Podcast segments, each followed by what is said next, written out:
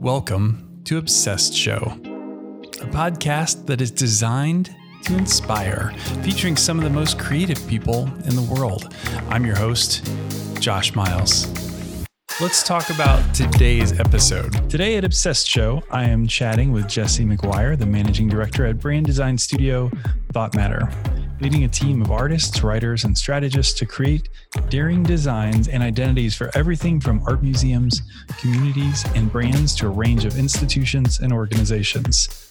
She's been an integral and part in shaping the purpose and creative vision of Thought Matter, spearheading projects and campaigns that reflect the agency's culture and mission, including protest posters for the 2017 Women's March, modern redesign of the U.S. Constitution, and the recently launched for the People docu-series. So without further ado, please enjoy this conversation with Jesse McGuire. Okay, kids, all the way from Brooklyn, I'm chatting today with Jesse McGuire. Jesse, welcome to Obsessed Show. Hi, thank you. I'm excited to be here.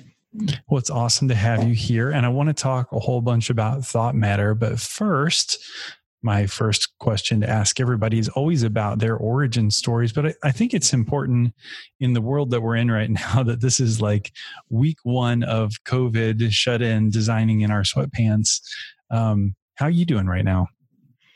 Yeah, so I don't know. I'm I'm I'm trying to to sort through all the things that are happening. I know I was excited to come on your podcast, and then I got a note yesterday that was like, "We're still recording," and I was like, what am I going to do? I have still recording what? still recording what about what? So, um, you know, I have I have two kids. I have a husband. It's working from home times four. Uh, I think I have told a bunch of people this, but I've never had to deal with four different Zoom meetings. But I have a two year old who has Zoom meetings with her daycare. I have Zoom meetings with my uh, six year old who's fully on a uh, uh, online learning platform. My husband, who is a DOE um, Department of Education teacher here in New York City who has to figure out navigate Zoom with his high schoolers who are just wanting to graduate. So yeah, when I was like, oh, I'm going to record a podcast, who's going to be here with me? But my husband just left with both kids, the dog's here. Uh, so this is going to be an hour of just actually alone time with you. that is awesome. Well, um, I hope everyone is doing all right out there who is listening. Um, hopefully, when this episode goes live, we'll be able to smile fondly and think, "Oh yeah, that's when it was crazy, but it's better now." Um, but fingers, fingers crossed that we we end up in a good spot here in the near future. Um, but let's go ahead and jump into the the typical interview here. Um, I want to know about your your origin story and really how you found yourself in this world of design and branding and and all things that you work on. Yeah, no, absolutely. Uh, I I love I love the term origin story. When I was little, I always imagined myself as Superman uh, because Superman was one of the only characters out there that was adopted. Mm. Uh, if you know, he came from um, Krypton, right? Krypton, yeah, came from Krypton and and landed in the backyard and and was raised by um, really loving couple. So not quite the same for me, but I was adopted from El Salvador, um, single parent household came over when I was about 20 months and uh, grew up in upstate New York. Grew up uh, in an Italian Ukrainian household, so I definitely thought I was Italian. Um, I'm not, but I uh, thought I was. and uh, my mom is amazing. She's a school teacher, 40 years, and told me I could do anything and be anything, and I believed her. So I told her I wanted to go to art school, and I think she said to herself, well, that's not exactly what I meant when I said you could do anything. um, but no, but supported me uh, and said that even though I might not be able to, um, you know, have a, uh, she kept saying a typical career. She really believed that I'd be able to to find uh, find my way. So I went to Pratt. I was lucky, very very lucky uh, that uh, you know she she had a lot of sacrifices to make sure that I could could go to Pratt. Student plus loans, all kinds of things. Sold our house, so I was able to do my four years there. Undergraduate uh, advertising in the communications design department, and um, when I graduated, I went into, I, I, worked a little bit in advertising, realized I didn't like it, did a little bit of fashion, realized I didn't like it, uh, and then went into graphic design and realized that was uh, what I wanted to do. I loved uh, being a designer, working on campaigns. Uh, at the time, it was some websites, very early websites. Uh, and knew that that's what I wanted to be a part of. I wanted to be part of design, graphic design, communications. Um, and then I got a little antsy and I had a chance to apply to the Masters in Branding program. It was mm-hmm. the first year of the first of its kind Masters in Branding program at the School of Visual Arts uh, yeah, with, nice. Debbie Mil- with Debbie Millman. Uh, and it was incredible. Uh, had an amazing nine months of uh, intense studying of things that no one even knew you could study. So, like, what is branding? Um, and then after I graduated, I had a, a, tremendous opportunity to go work at Kimberly Clark. I had, I had a mentor, uh, Christine Mau, who I had stalked. Uh, I, had, stalked while I was in grad school because I was uh, slightly obsessed with all the work she was doing on U by Kotex and Kleenex. And um, I just kept seeing her at conferences and I was emailing her. And she finally, uh, she actually knew Debbie Millman. And she finally was like, I think you need a mentor. I think you need somebody to help you. Uh, so I got to know her in her work and was given the, again, tremendous opportunity to, to work at Kimberly Clark. Uh, I had to move out to Wisconsin. I mm. didn't know much about the Midwest, but I had a chance to uh, go out there, lived there for three years, made some incredible friends, learned a lot about the corporate world, learned a lot about CPG, consumer packaged goods. Um, a lot about cheese. Say, a lot about cheese, a lot about beer, a lot about babies because I ended up having one out there. Um, and I ended up coming back to uh, New York actually after I had my first baby because I, I wanted to be closer to family and uh, realized that I wanted to, to raise a child in New York City. So I came back uh, and but I had a chance to work on um, strategy on the brand side. So I wasn't necessarily doing design anymore. Uh, instead, I was supporting the really amazing designers doing the work uh, from a strategy standpoint, helping to put together uh, you know brand frameworks and all the things that big CPG firms like to hear. And then four years ago, I had a chance to do some consulting uh, with this company called Thought Matter, which at, at the time was about a year old. And they wanted me to come in and help uh, really frame up the strategy offering for uh, CPG. Um, CPG clients because that was my background. Uh, but I had the chance to get to know the founder of the firm who doesn't have a background in CPG packaging. He actually has a, a background in uh, journalism, reporting, uh, fine art, um, philanthropy. And so when I asked him why are why do you want to be working on CPG like consumer packaged goods, and he was like, "Well, that's branding. Branding is what's in the supermarket." right. And I was like, "That's not true." Uh, so really, for the last four years, been working through what is branding in the 21st century as we get into the third decade of this century like what and how can you use branding and how can you use it for uh, not your typical what you would call brands but the people and organizations that are doing work uh, that's making an impact? Well let's um, let's dive into that a little bit. Like so when you when you talk about brand strategy and your role what what does a normal day look like for you? And how much of your time are you spending focused on strategy still? Are you getting into you know illustrator adobe products and moving pixels around and vectors and um, or or is most of your time more administrative and meetings like you know rewind us a week or two to to when normal was normal. Um, what what did that look like? Yeah uh, what was normal?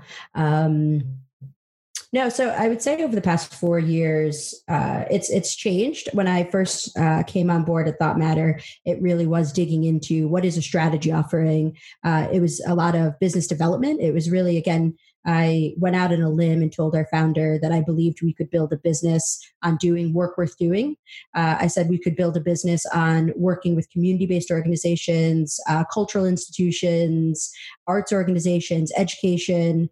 Um, now, mind you, I didn't actually know if you could build a business on those things. I just knew that's what we should be doing as designers. I just feel that the um, the capacity for creativity is so needed in those areas that I just believed that that was true. Uh, so in the first couple of years, it was really how do we reach out to those organizations? Um, it actually was a lot of branding 101. Um, I thought, oh, if I just call up this really wonderful organization that's working with refugee women, they're going to, of course, want to work with us. And I realized that they were like, well, that sounds all great, but like, what is branding? What is marketing? What are the mm-hmm. things that you really could offer to us? And how does that help us do fundraising? How does that help us do more work? And so I spent a lot of time really thinking through how do you talk about branding? How do you make an offering, quote unquote, uh, sure. for organizations that uh, want to bring in money, but they want to use that money to be able to further their their work. Um, so that was the first part of, of my time there, and I did still have all the Adobe uh, I had the Creative Cloud, all the suite on my computer, so I would play in Illustrator. The designers would tell me to stop, stop playing in Illustrator. Um, and really, in the last year or two, as I've taken on more, um, I would say management of building teams, supporting our creative director, uh, supporting our client service team, supporting our founder. Uh, I've done a lot less in those. And actually, this past year, they took away my creative suite. was, That'll um, teach you. It will teach me. Yeah. well, I realized that I didn't need, necessarily need a license for you know them, but um, just download another free trial. You'll be.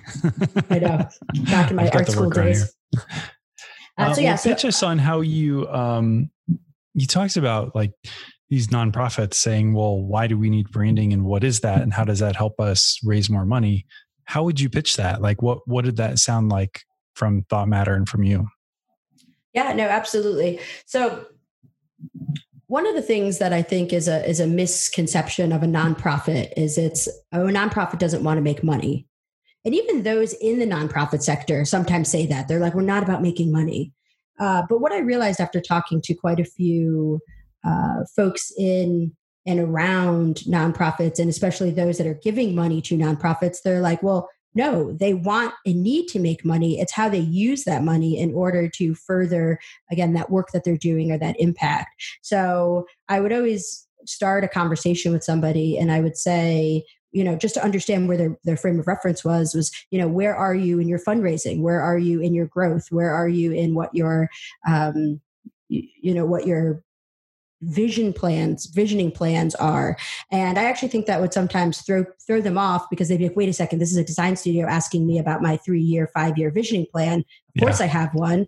Um, and you know i would talk to them having read their annual reports because i'd have an understanding of where they were putting their money how they were spending it. Uh, and so i think it allowed them to feel comfortable like okay she does understand that this is a this is a business. And then they would be really curious like okay well what can design do for us? What can um, what can marketing do? And so then it would be talking to them about where they were with their their visual brand identity. Where were they with their communications plan? Where were they thinking um, or were they thinking holistically about how uh, they were showing up in the world and how they were able to fundraise? Uh, and one of the things that uh, thought matter always goes back to is this phrase of work worth doing. So if it is work worth doing you have to understand what the work is um, you have to understand what the worth, like what is the value of that work. Um, and then how are you actually doing it? How is it showing up in the world? Uh, so it would always be um, kind of a circular conversation and always going back to what their larger mission was. So we had a great client uh, that we've been working with for the past few years. Um, called Girl Forward. Uh, they work with refugee girls.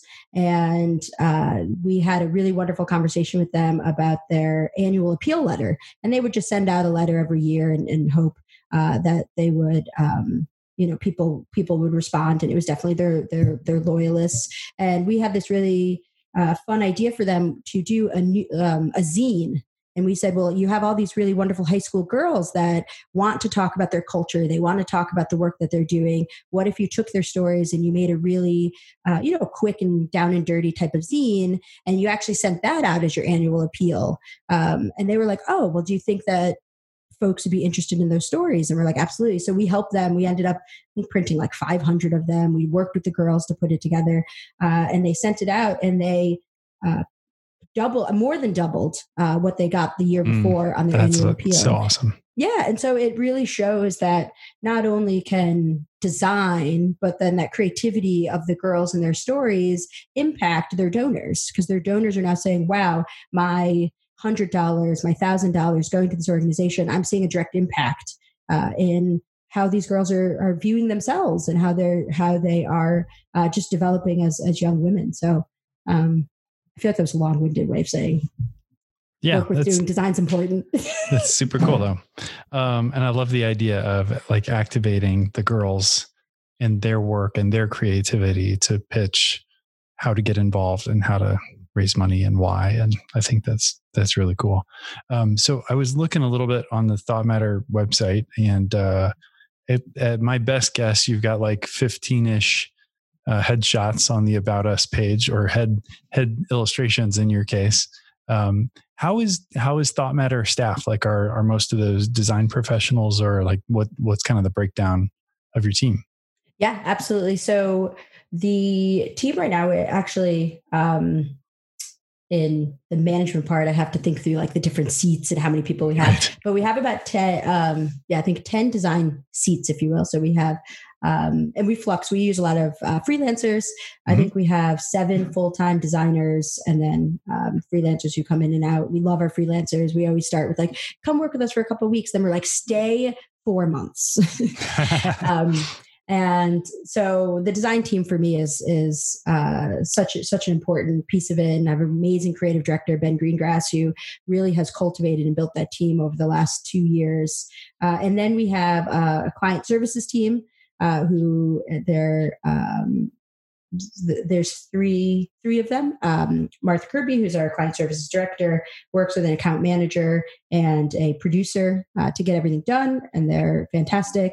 Uh, and then the strategy team, which is like my um, like my I call them the mighty mighty the small but mighty strategy team. Uh, that's where a lot of my you know my background is. So I, I really um, feel such a, uh, allegiance to them. Uh, we have a cultural strategist who's unbelievably amazing. Uh, she started with us right out of grad school and said she wanted to be a strategist, and then we had her develop her own. Um, her own job description. She came back with cultural strategy, and I was like, "Yeah, hired. Let's do it. Let's see what that's about." Uh, and then we have a uh, integrated brand strategist who is amazing. He's actually been with Thought Matter for I think the five years that it's been around. He started as an intern. He's had seven titles, and he, he's now landed on brand integrated brand strategist, which I like that he has. And then we have a design strategist, uh, and then we love interns. We have at, mm. the, at the moment we have uh, two interns, a design intern, a marketing intern. We've had high school interns, and um, you know we just love bringing in young people to to work with us. So that's really the breakup of the team. So it's creative uh, a, cl- a client service strategy, and then we have the operations folks who help us get everything done. The backbone, as I like to call them, so helping with finances and HR and making sure people have snacks. right. Um, do you feel like that's a pretty intentional size for you guys? Will you kind of kind of camp out at that size, and or are you trying to triple over the next few years, or what? What's kind of the strategy there? Yeah, no, I never um, going into this, I never thought about a strategy of the size of a team. Uh, but over the past few years, I realized how important that is uh, to be really intentional with growth and really intentional with how uh, the the team um, kind of flux uh, and moves over over time.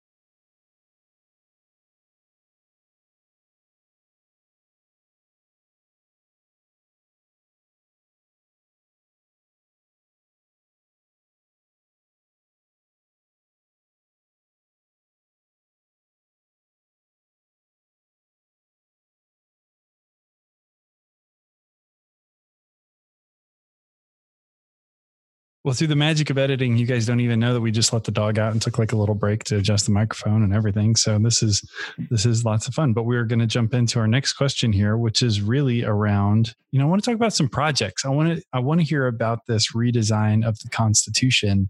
Um, was that just a sort of a personal project for you guys, or was that um, something that you got brought in to help on? Yeah, absolutely. So the Constitution was a uh, project by Thought Matter. Um, so when we started it in 2017, we kept calling it a passion project.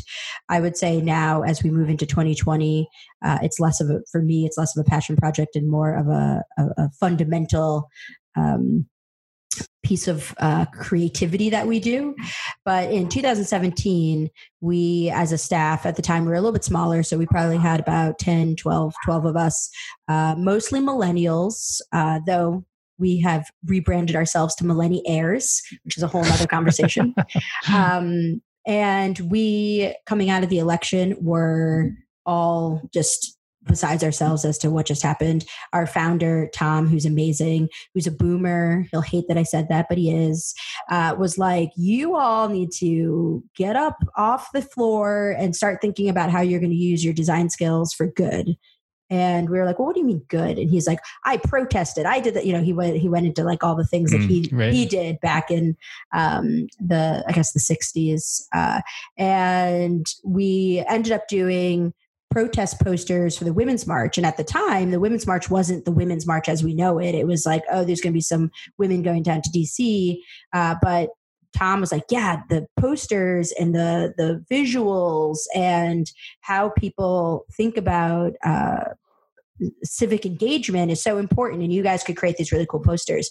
So we did a Kickstarter and we ended up uh, uh, printing over 10,000 posters and distributing them across the country. And so that was our first taste of like, oh my gosh, as designers, not only can we create something that we'll see across the world, but we also can use platforms like um, Kickstarter to actually get get the the project out there, get the word out there. So after that, and we saw the money rolling in. Uh, of course, it probably you know covered maybe three quarters of the printing but uh, we were so excited uh, that we said well what do we want to do next what can we do next um, and we had a, a, huge team brainstorm and said okay do we want to do more posters do we want to do postcards do we want to you know this at the other thing and uh, somebody was like well the, the the president keeps talking about all these different things. Has he read the Constitution? Does he even know what it is? And again, now it sounds kind of quaint. This was back in 2017 when we were just getting started with um, what this administration is is capable or not capable of. But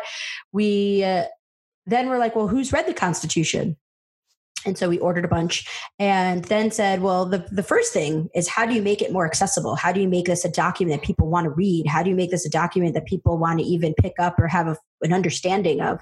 And so we are like, yeah, let's, let's definitely uh, use our skills. So we went down a whole rabbit hole of like, could, do we look at the amend, the different amendments, the different um, uh, rulings that have come down? And then we realized it would have been very partisan uh, a, partisan active, you know, approach, uh, and we didn't want to go down that route. So we talked to a, a constitutional law expert from NYU, or yeah, I think it was NYU, and he said, "Well, just take the unamended text, the text as is from the Library of Congress. Take that text, don't add any spin to it, and just design it in a way that makes sense." So we then, because we're a branding studio, we have our you know wonderful process. We strategized how we could do it, and we launched the campaign on July fourth and said we want to get as many people to support uh, the Constitution. And then, like creatives, we we didn't necessarily knew what the direct message was. Halfway through the campaign, we realized, well, actually, people want to buy one and then give one. So we were mm. able to um, put in place that if somebody uh, kickstarted the the printing and of the Constitution, that they would be able to donate to their school or donate to a library.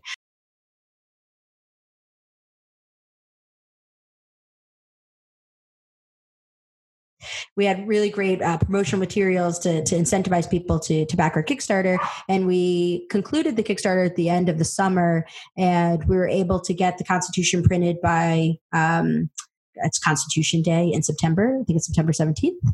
And so we were able to print and distribute 3,000 copies of the Constitution because we love getting ahead of ourselves and thinking about more things. We said, well, what if we did a poster show?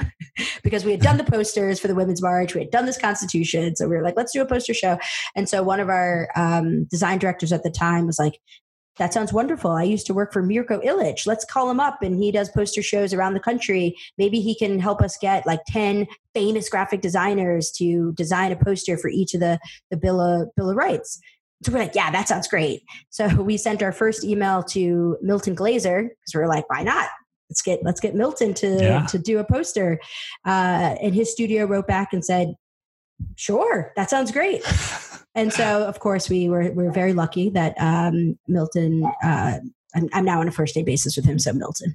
Uh, no, Milton Glaser Studio said that he wanted to uh, participate, and so then we sent out nine more requests to uh, folks like Seymour Chwast, uh, Jessica Hische, uh, Jonathan Key, Edel Rodriguez, um, Yu Chen, and they all said yes.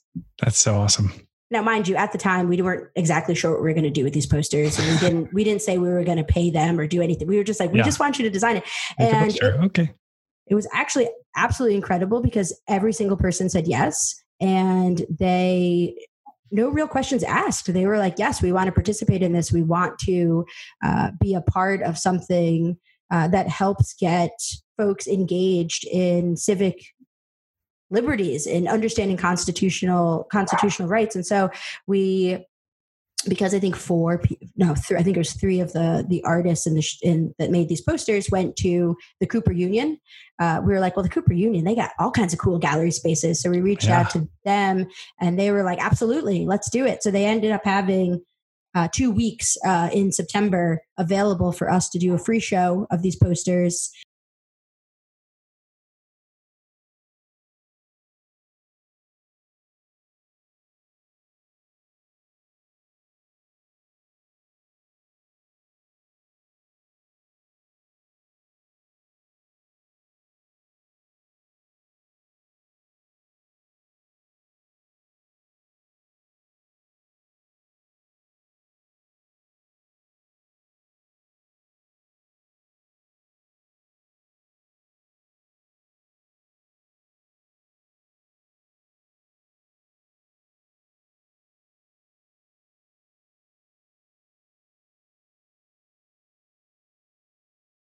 Yep. So we had the opportunity to partner with a nonprofit called the Constitutional Sources Project, ConSource for short, and they were actually our partner in order to distribute the, const- the copies of the Constitution. They also were a partner in the show at the Cooper Union, uh, so they helped us get uh, folks in the room uh, that this really would have an impact on. And we had a, a really amazing opening, and um, you know that was it was from when we started uh, on July 4th to September 17th. It was such a, an amazing uh, opportunity to see how design and creativity can impact the way that people talk about um, civic education and civic engagement and just the Constitution in general.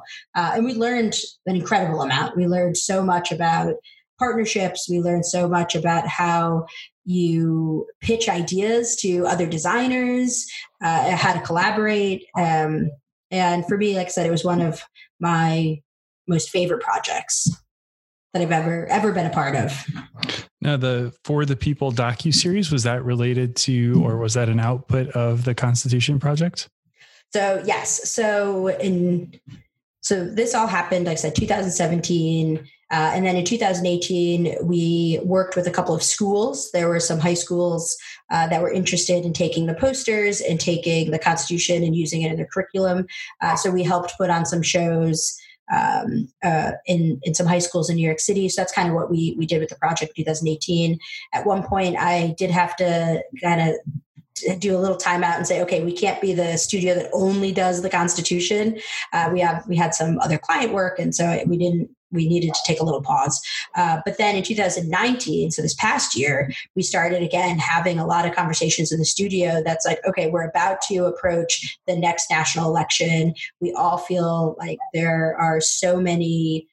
Um, so many causes and so many things happening in in, in the country that need to uh, just have dialogue around them. And so we said, well, what can we do with our Constitution project from 2017? How can we evolve it in 2020?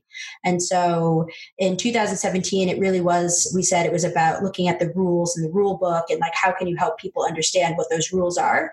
And as we move into March into 2020, we said that the rule book has sort of been thrown out. Like it's now really about interpretation. It's really about how people are understanding their constitutional rights, how people are understanding uh, how uh, you know the courts are shaped how things are happening um, on the local level on the national level. So we said well how can we how can we participate in that as designers? Because at the end of the day we always go back to okay as designers what is our role uh, in this larger conversation? And so when we started talking about interpretation we realized well yeah interpretation is like the constitution is all about interpretation. It is a living document. It is all about how we're interpreting the words of our of the founders. Um, and so we said, well, designers have a lot of stake in, uh, or creatives have a lot of stake in constitutional rights. I know the, the number one being um, the First Amendment, freedom of speech, but there's so much, there's so many other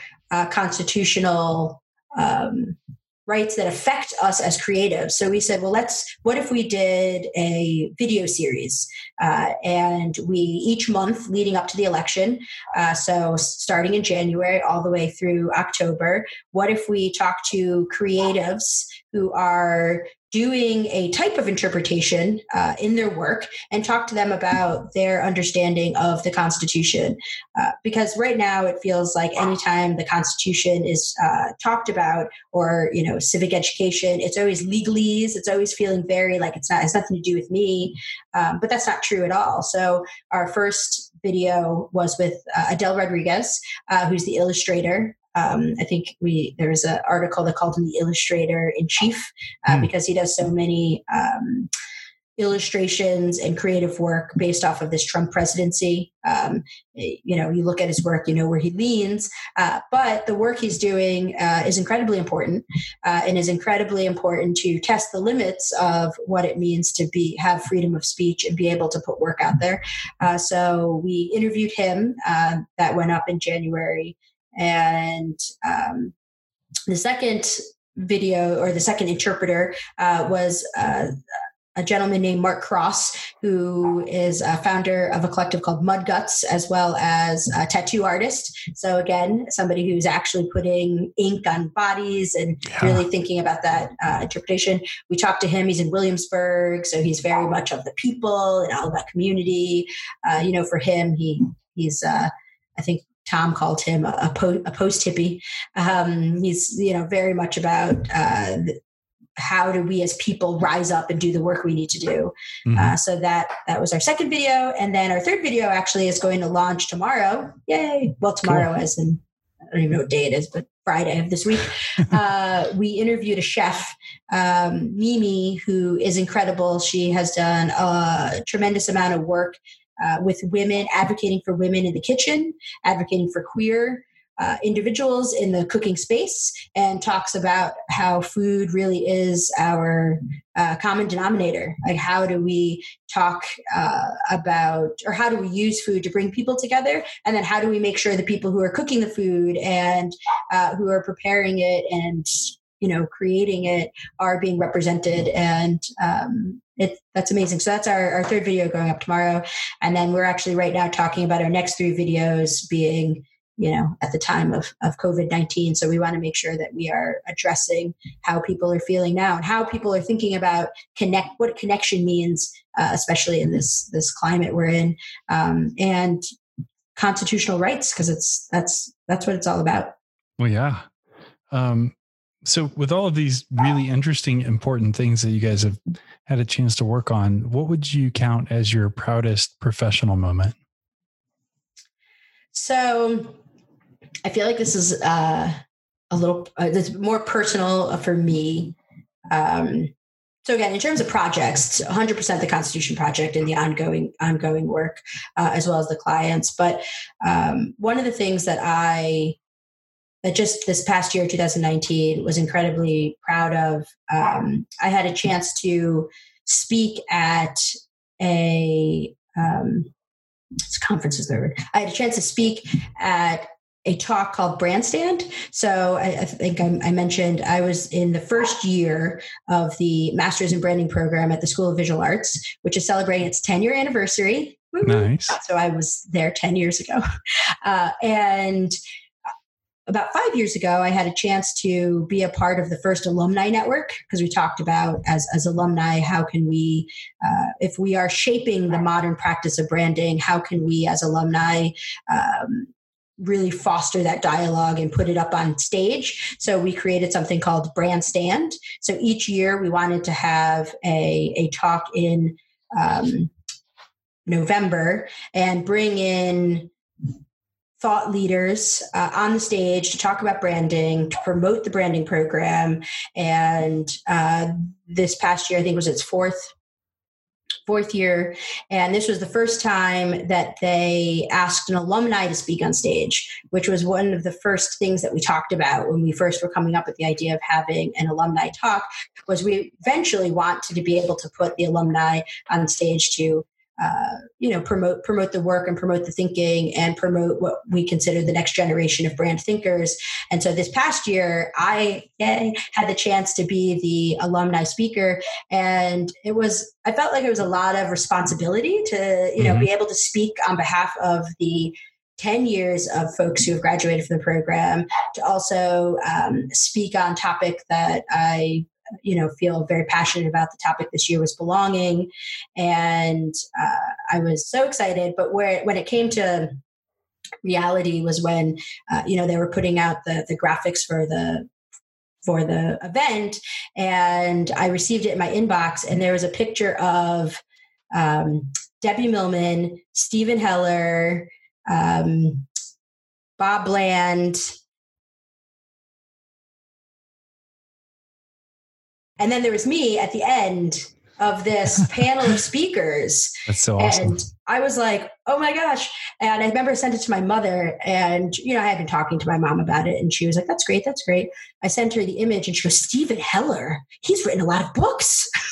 I was like, uh-huh. And my mom was like, well, what are you going to talk about? So that to me, because it was in 2000, yeah, so it was last year. It was uh, at the SVA Theater with uh, uh, over, I think, about 400 people, and I got to stand on that stage. I got to tell my story. I got to talk about the branding program, uh, and um, I even got a, a Twitter note afterwards from Steven Heller telling me I did a great job. That is awesome. I wanted to frame it. I didn't, but I might. And in between the time that he spoke and sent that tweet, he wrote another book. Hundred percent. I think I think that's basically what his publishing schedule looks like. That is hundred percent true. Well, um, maybe it's somebody you've already um, mentioned at this point, but I'm curious if you have any design heroes. So, you know, um, if you had asked me 10 years ago, actually, when I went into the branding program, I would have had a long list of design heroes. Um, and they were always i feel like when you say a hero it's somebody who like you just dream about someday meeting mm-hmm. or just being around. Uh, and i have been incredibly fortunate and incredibly lucky over these past 10 years to meet a lot of those design heroes. Um, and not only meet but get to know uh, and really get to um, engage with and experience with. And i realize in, in many ways that I don't want to call them heroes because they're just they are create creative individuals doing important work. And by putting them up on a pedestal it kind of uh, it takes away from seeing their their process. Um, and so i think for me now the design heroes are the designers of my studio every day because they're the ones that are you know cracking into briefs and design challenges and they're the ones that are really trying to uh, think about new ways to see the world. They're, they're thinking about what is, um, you know, the visual landscape in New York City going to look like in the next couple of years. Um, and they're not right now in any books. They're not in on yeah. stage. They're not talking about, you know, the last case study that they did at brand conferences. Uh, but they are the ones that are doing it day in and day out. So for me, those are are the heroes. But yeah, I do have my you know, Debbie Millman will always be top of the list. Uh, Steven Heller, uh, you know. Yeah, well, and you know, the spoiler alert is um, I had a chance to do a talk about a year ago, and I was I was talking about what I've interviewed on the show, and it's you know it's interesting that you know a lot of the people we've had on here have been design heroes of mine, and as you get to know these people, they're humans they're people and you know it's it's very different than um than what what you might expect. Like you you look at the work and think they're like this untouchable uh, entity that you just don't even know how to wrap your arms around. And then you get to know somebody and get to talk to them. You're like, oh, they, they're just cool, normal people. So, yeah. Um, and, and you also realize that they're, they have such uh, amazing people supporting them and behind them. Uh, and that's why, for me, thinking about uh, these folks who have done so much work, and I said they have put blood, sweat, and tears, and they deserve to be up on stage and they deserve to be talking about their work, and they mm-hmm. decades of, um, decades of uh, um, uh, great design work, but there are so many people that help them get there. There's so many designers. There's so many interns. There's so many uh, strategists. There's so many client service folks and producers. And I said, for me, I'm realizing that that is actually more interesting to find out their stories and how they supported uh, these these heroes and these legends, uh, and then what is the story behind uh, some of that work uh, and to your point, you know, yeah, every everyone's human. Yeah, right. Um, so one of my favorite questions to ask on the show um, of all of my guests is based on the idea of the the topic of the show to begin with, which is being obsessed. And so um, I find that we designers are a very obsessive lot, and we have obsessions that might change over time. But I'm curious what you find that you are most obsessed with right now? Yeah, absolutely. So, and you know, I, I, recognize that we're we're doing this podcast amidst a, a, a global crisis. So I don't want to take down the sort of optimism down a notch, but I think something that I've really been thinking about over the past um, especially few months, is just accountability and responsibility of designers. Uh, I think that something that has become very clear to me as I continue to progress in my career is how much access and privilege I've been given by going to two, you know, private art schools, by growing up upstate, by having um, the opportunity to um, or have, seeing all the opportunities I've been given. And I've now gotten to a point in my career where being an El Salvadorian woman with kids, with a husband, with a career, with a dog is a really important aspect of, of who I am. And uh, I was telling somebody the other day that uh, I definitely make people feel very comfortable with my story. Like I said, I, I'm mm-hmm. in, in, the design field. I kind of check all the boxes uh, until I don't until they realize, right, your lived experience is an, as an El Salvadorian, five foot, really loud, um, as you've heard with my mic situation, um, really loud, sometimes, um, you know, aggressive. Uh, it, that is sometimes now is, is a barrier because people are saying okay well that's not what design leadership necessary that's not what i'm used to seeing in designers. That's not what i'm used to seeing as somebody who's running a design studio. Um, you know there are very few women who own design studios and that's something that i want to i want to do. I want to show a i said as a woman as a woman of color that uh, i should be owning my own studio. I should see what that looks like. Um, and for me, there is that responsibility in the leaders who are developing, um, who are developing studios. Uh, they need to be looking at um, diversity, not only of perspectives, but just diversity ac- across the board. Uh, and then when I think of accountability, it's the accountability of designers to be thinking about the work that they're doing.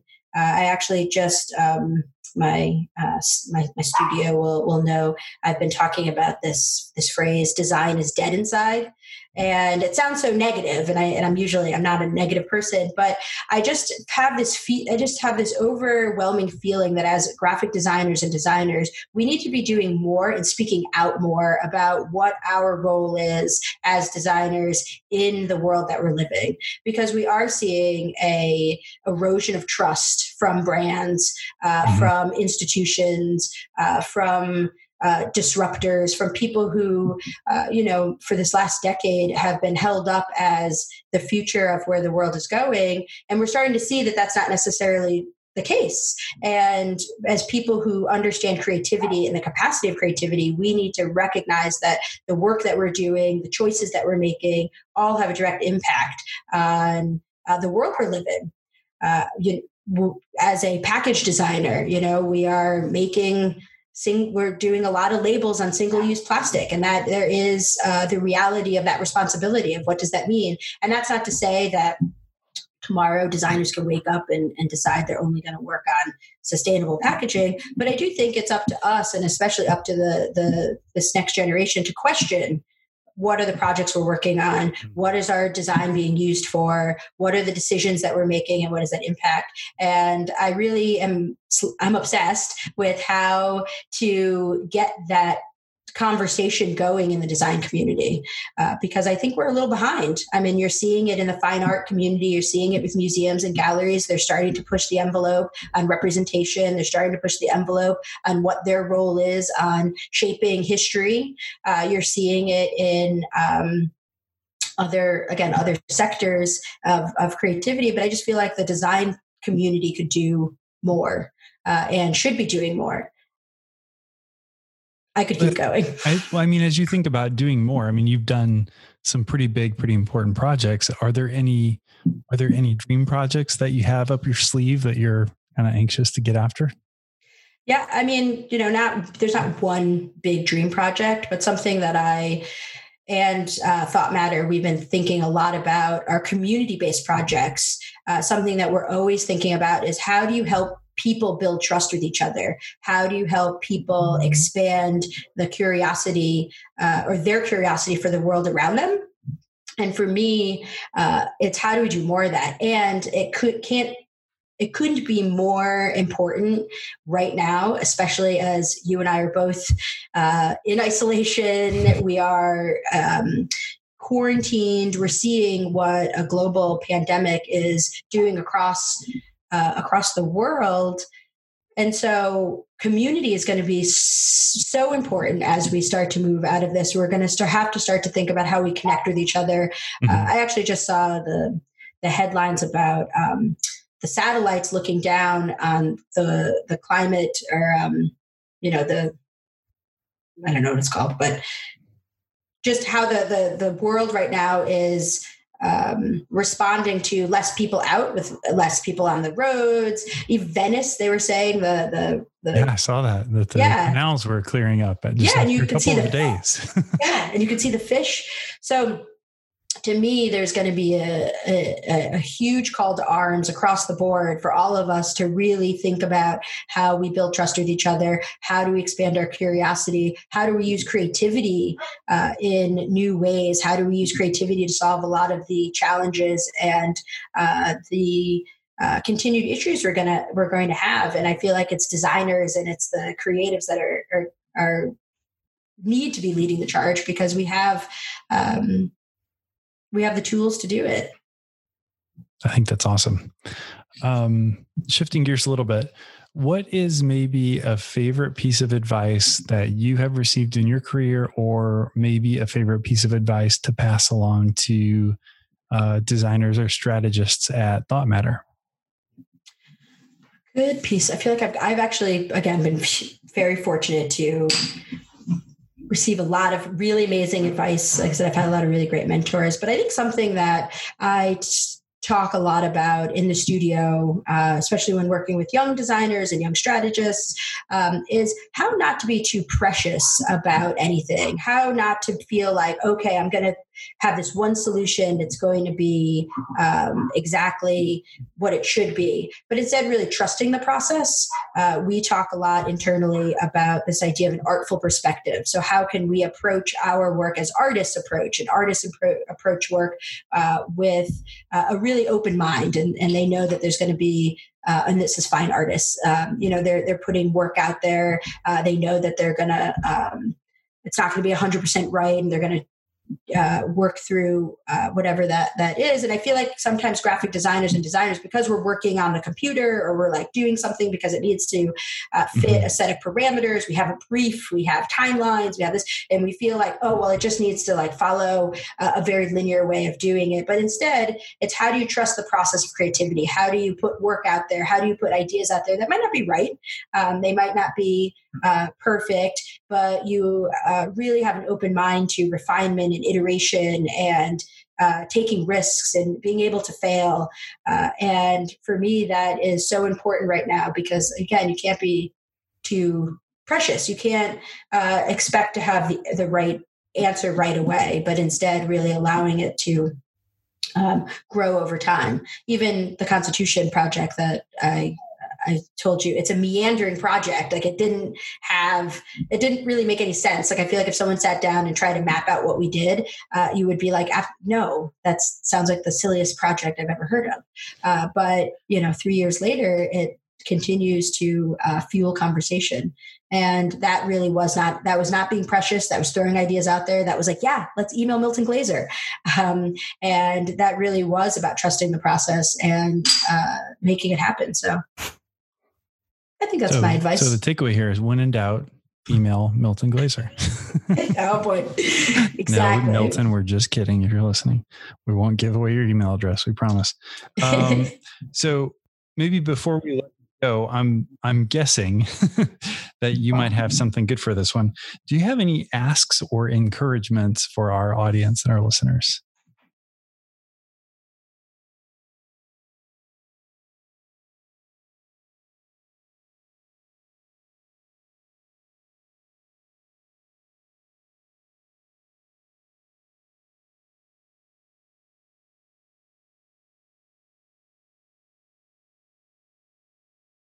I think no one should tell you that it can't be done because I feel like there's so many times um, that you know again a crazy idea you put a crazy idea out there or you put a crazy idea into the universe that's like i'm going to be in the first class of debbie millman's masters in branding and there were a lot of people who were like, why would you do that? I think it was a 2009 when I applied right after mm-hmm. it's a recession. Don't, don't do that. More student loans. Do you need six figures of student loans? No.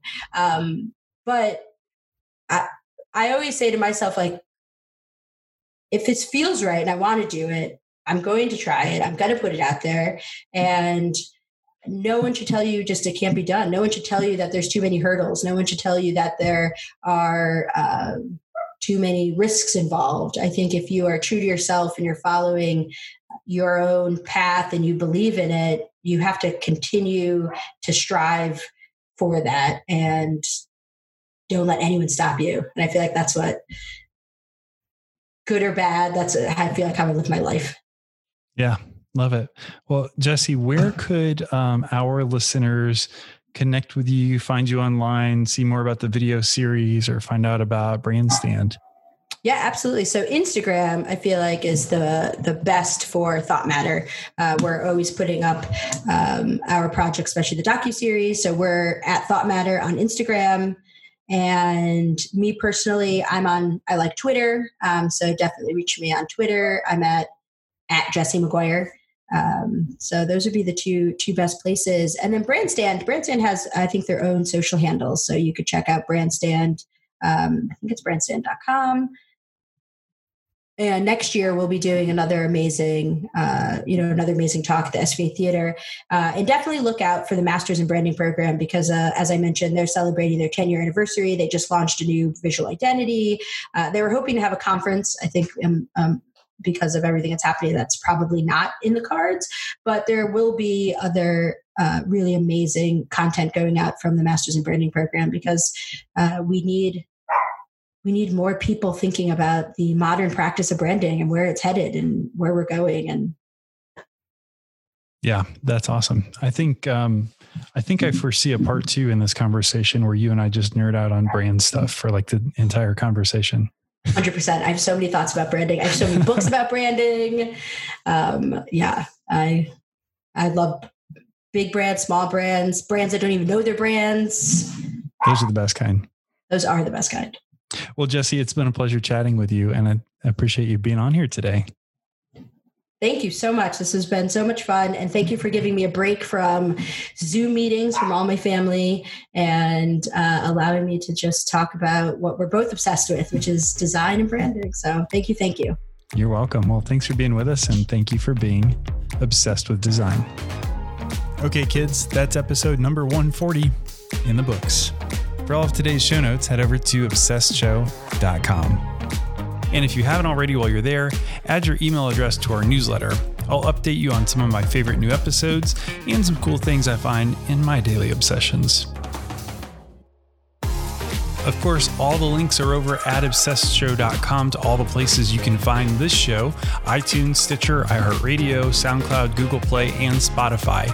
So no matter where you find your podcasts, chances are you can listen to Obsessed Show from there. Just head over to obsessedshow.com. The Obsessed Show is produced by yours truly, Josh Miles. To have me speak or MC at your next event, head over to joshmiles.com to learn more. Thanks for listening. We'll see you next time.